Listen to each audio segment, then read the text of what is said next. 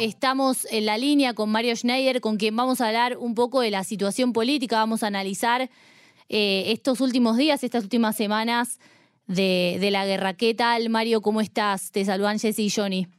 Sí, bueno, eh, como decía antes, dentro de una situación de guerra, uno no puede estar demasiado bien, pero a nivel personal, normalmente bien, ya acostumbrado a la rutina de la guerra, a las eh, alarmas antimisiles, al refugio y a, toda una situación anormal que la guerra conlleva. Hmm. Mario, em, queríamos preguntarte, queríamos intentar entender qué es lo que está sucediendo hoy en día en la política.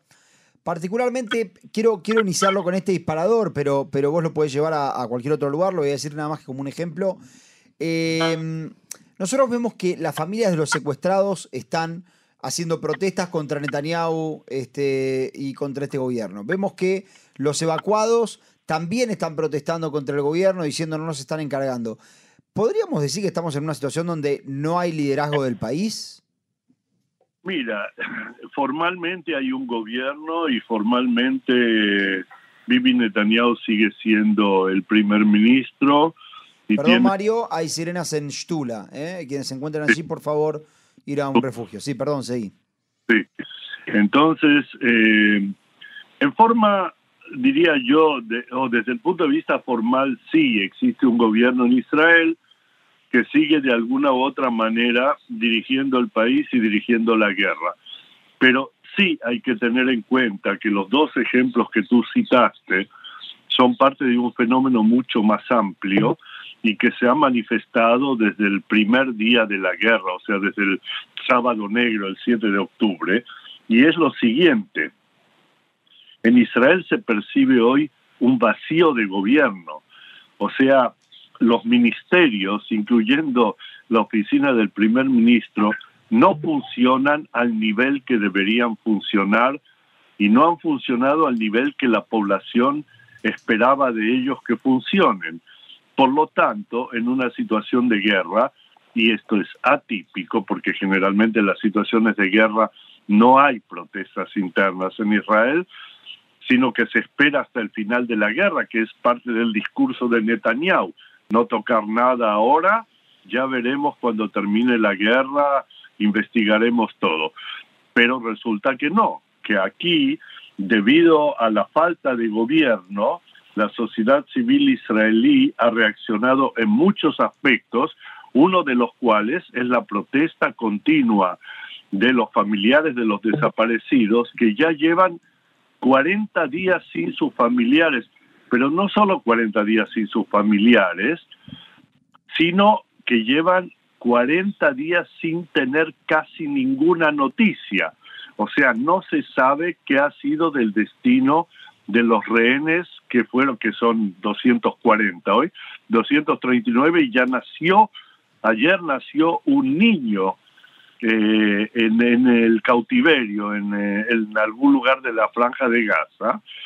Eh, o sea que han llegado a 240 rehenes que están en manos de Hamas, Jihad Islami, y hay gente que dice que hay unas organizaciones criminales que también se apoderaron de algunos rehenes en Israel.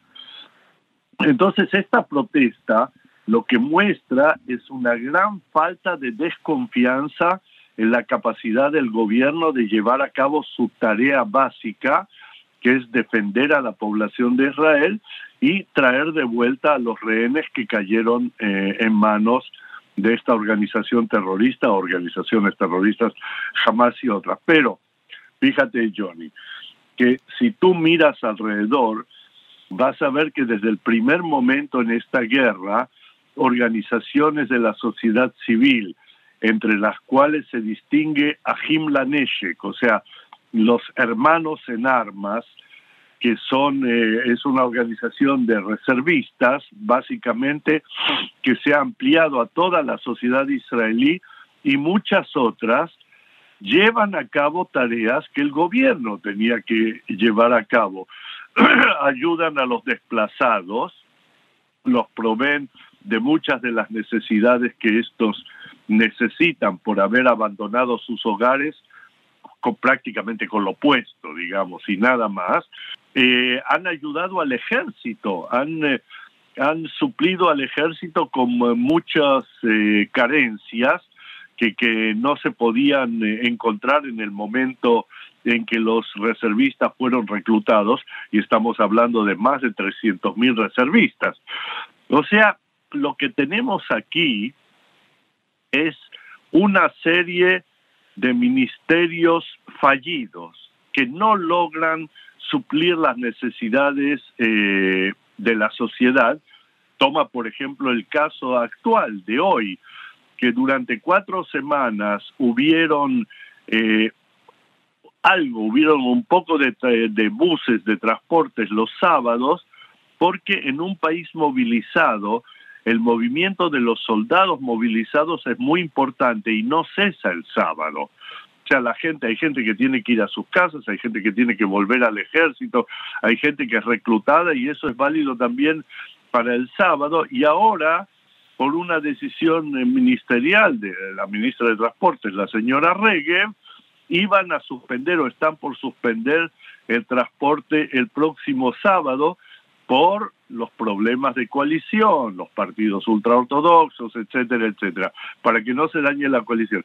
O sea, tenemos aquí una serie de contradicciones y problemas y ni hablemos qué pasa con la economía y con el sector privado de la economía que se encuentra en una crisis muy, muy grave, con muchísima gente desempleada, con negocios que prácticamente han dejado de funcionar y si no han dejado de funcionar, han bajado a la mitad de su funcionamiento en una época normal o, o menos de la mitad del funcionamiento. Y el Ministerio de Finanzas, encabezado por el señor Smotrich, que ya hace 40 días que está elaborando y vuelven a elaborar otro plan y otro plan y otro plan y no logran controlar esta situación. O sea, lo que tenemos es una falta de gobierno. Mario, eh, en este, bueno, hiciste recién un resumen espectacular y un de, de todo el panorama que estamos viviendo. En este marco, ¿Cómo ves a los elementos de la coalición que no están dentro del gabinete de guerra? Y, por ejemplo, declaraciones como las de Bengbir, que, hizo hoy con respecto a que en Judea y Samaria tiene que pasar lo mismo que, en Gaza con Hamas. Bueno, eh, mira, hay gente que ideológicamente, eh, por motivos de, creo yo, básicamente de racismo, porque son posiciones racistas, antiárabes, como grupo de población contra todos los árabes, ¿no? Los de Gaza, los de Judea y Samaria, también los de dentro de Israel, si se le, si se le preguntara, si se le empujara un poquito más, creo que diría lo mismo con respecto a los árabes que son ciudadanos israelíes. Es, es una posición ideológica para mí incompatible con la democracia israelí. O sea, Judea y Samaria es una zona administrada militarmente de acuerdo a las leyes de guerra. Fue una zona que Israel ocupó a raíz de la guerra en los seis días y de ahí en adelante eh, vive bajo una administración militar que tiene reglas internacionales muy claras. O sea, este señor eh, Ben puede declarar lo que quiera, pero yo no creo que ningún gobierno normal o en su sano juicio en Israel eh, tenga en cuenta seriamente este tipo de declaraciones. También con respecto a Gaza, parece que él no entiende lo que está sucediendo en Gaza. Eh, la posición del gobierno no es destruir Gaza per se, es destruir a Hamas, desarmar a Hamas y quitarle el gobierno de la franja de Gaza a Hamas y han repetido todos los altos personeros del gobierno, no Benvir, por supuesto, ni Smotrich, que tienen la otra posición, pero el resto han repetido que la guerra no es contra el pueblo palestino, sino es contra las organizaciones terroristas. Y esta es una distinción que le otorga a Israel legitimidad internacional.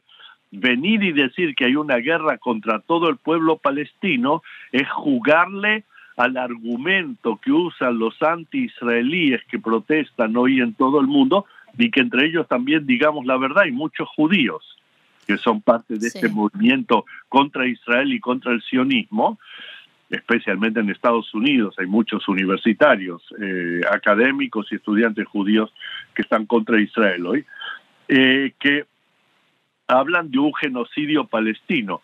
Bueno, pues el argumento de que no hay un genocidio palestino, que lo sostienen gente como yo, es que hay que mirar las cifras, por un lado, y por otro lado hay que mirar los planes y las los planes militares y las declaraciones del gobierno, que es tratar de evitar en lo posible víctimas civiles palestinas, porque la guerra no es contra todos los palestinos, sino que es contra las organizaciones terroristas. Para el señor Ben-Gvir y la gente que piensa como él, la guerra es contra todos los palestinos y recordemos que los árabes en Israel, de ciudadanía israelí, son ciudadanos israelíes, pero de nacionalidad también son palestinos. Eh, Mario, quiero, quiero seguir con este tema de Benvir y, y preguntarte lo siguiente. ¿Puede ser que en realidad Benvir, Smotrich, eh, más allá de que sepan o no qué es lo que está pasando en Gaza, estén haciendo este tipo de declaraciones porque están pensando más en las próximas elecciones que en lo que está sucediendo ahora, particularmente cuando vemos tantas, eh, tantas, tantos quiebres dentro, por ejemplo, del Likud respecto del liderazgo de Netanyahu, ¿puede ser que quieran canalizar cierto tipo de voto bronca, voto enojo? Sí, no, no es que puede ser, es que es así. O sea, ellos como eh, políticos eh, avispados, los llamaría yo, se dan cuenta que este gobierno no tiene ningún futuro, o sea, en el momento que, que cese la guerra, va a haber un serio cambio de gobierno, no sé si a través de elecciones o a través de la renuncia de Netanyahu, son escenarios que todavía hay que definir hacia el futuro, pero ellos se dan cuenta que va a haber un grave cambio y están presentando ya sus plataformas electorales futuras que están basadas en un simple hecho, en que grandes partes de la sociedad israelí se han visto amenazadas a nivel personal por lo que sucedió el 7 eh, de octubre. Y ellos quieren eh, canalizar esas emociones, o sea, las emociones de inseguridad, de falta de futuro y de todo el resto de lo que ellos proclaman, eh, bajo este tipo de gobierno, lo que ellos llaman los traidores de la izquierda, quieren canalizarlo en un voto a favor de ellos, de la extrema derecha israelí, para tratar de ser ellos eh, quienes controlen el futuro gobierno, no a través de una mayoría, sino a través de ser lo suficientemente fuertes como para que sin ellos no se pueda establecer una coalición de gobierno. Ese sería yo eh, creo yo que es el plan político de Ben-Gvir y de Smotrich y de otra gente que lanza este tipo de discurso, porque está claro que en una guerra lo principal es mantener la calma y, e intentar mantener ciertos niveles de unidad interna hasta que la guerra termine. Pero ellos mismos ya no lo están haciendo. O sea, eso está bastante claro, que ellos no están cooperando abiertamente con el esfuerzo de guerra. Ellos están, en cierto sentido, preparándose para la próxima elección y sin abiertamente atacar a Netanyahu, hablando ya mal de él o diciendo que sus posiciones de derecha no son suficientes, que hace falta algo mucho más extremo, que es lo que ellos eh, pretenden representar. Mario, teniendo en cuenta esto y teniendo en cuenta también lo que decía Johnny de las divisiones que se ven dentro del Likud y dentro de la coalición, ¿cuál es el futuro de Netanyahu entonces? Eh, bueno, tú sabes que yo siempre cuento la misma historia, que Zev Sternal, que en paz descanse, mi profesor jefe, mi director de doctorado, siempre decía que en Jerusalén, desde la destrucción del segundo templo, el derecho de profecía queda para los pobres de espíritu, es decir, para los tontos. Y como decía nosotros en la Universidad de Hebrea, no queremos pasar por pobres de espíritu o tontos, y en vez de profetizar el futuro, profetizamos el pasado, y ni aún sobre eso estamos de acuerdo. O sea, yo no sé qué va a pasar con Netanyahu. muy probablemente Netanyahu, después que termine la guerra, no va a seguir siendo primer ministro de Israel por los factores que ustedes acaban de mencionar. Primero, porque hay una extrema derecha que de alguna manera con esta crisis se está fortificando. Segundo, porque su gobierno ha perdido toda legitimidad desde el punto de vista de apoyo eh, popular e inclusive apoyo dentro de su propio partido. Hay críticas terribles dentro del Likud contra Netanyahu y hay gente como la ex ministra de, información, de, de información pública o como se llamase de propaganda política, Asbara, eh, esta señora Abjarian, que dijo que ella tiene cosas terribles para decir sobre Netanyahu y que le va a sacar las cuentas y lo va a hacer inmediatamente cuando termine la guerra. O sea, probablemente Netanyahu va a tener muy graves problemas dentro del Likud mismo y le va a costar mucho, mucho trabajo controlar este bloque de fuerzas que lo mantiene en el gobierno y probablemente va a tener que abandonar eh, la escena política. Y si no lo hace rápidamente se va a establecer una comisión investigadora oficial y de esto no queda ninguna duda para investigar lo que pasó, lo que llevó al 7 de octubre, al sábado negro, y si se investigan van a salir eh, a la luz eh, suficientes hechos como para no permitir que Netanyahu siga siendo primer ministro. Mario, eh, ¿puede ser que Netanyahu esté extendiendo la guerra justamente por esto o, o no hay esa posibilidad, no existe? No, no creo que exista la posibilidad porque el manejo directo de la guerra, más que en manos de Netanyahu, está en manos del ministro de Defensa, de los dos generales que excomandantes en jefe que se han agregado al gobierno, que son Gantz y Eisenkot, y del Estado Mayor de Ejército, de Herzia Levy y la Junta de Generales que no gobiernan Israel, pero sí manejan el ejército profesionalmente. Entonces, eh, no, no creo que lo dejen extender. Lo que sucede es que eh, que también es un ex general, eh, y que fue comandante de la zona sur en el ejército de Israel, había elaborado hace más de una década un plan de cómo entrar a la franja de Gaza y destruir a Hamas. Y este plan, en forma general, está siendo llevado adelante. Y como ustedes bien saben, el trabajo con un problema muy paradojal que, crea este mismo, esta misma estrategia, eh, va avanzando muy lentamente para evitar, por un lado, más bajas dentro del ejército de Israel, se trata de minimizar el número de bajas, y por otro lado se trata de minimizar el número de civiles palestinos que mueran a raíz de la confrontación con Hamas y Jihad Islami, de ahí los corredores humanitarios, el traslado de gran parte de la población al sur de la franja de Gaza, eh, lo, los, lo que se llaman los ataques eh, quirúrgicos, etcétera, etcétera. Eh, entonces, todo esto va de acuerdo a un plan que no es de Netanyahu, que no lo elaboró él, y que está siendo cumplido de alguna otra manera en forma bastante precisa hasta el momento. Ahora dije yo que hay una paradoja, una contradicción interna, y la contradicción interna es que la lentitud militar, which makes very much sense, o sea, es, eh, de muy buen sentido común tratar de aminorar las bajas de uno y otro lado, las bajas israelíes militares y las bajas palestinas civiles, tiene el eh, problema político que Israel lucha también contra un reloj de arena. O sea, el escenario político internacional sigue aceptando la idea de que Israel está en la franja de Gaza defendiéndose a raíz de lo que sucedió el 7 de octubre, o sea, intentando desarmar eh, a Hamas y a las otras organizaciones terroristas, Jihad Islam y otras. Pero eh, mientras va subiendo el número de víctimas eh, civiles palestinas, la paciencia del mundo con respecto a los planes israelíes se va acortando rápidamente. O sea, estamos en esta situación en este momento. Claro.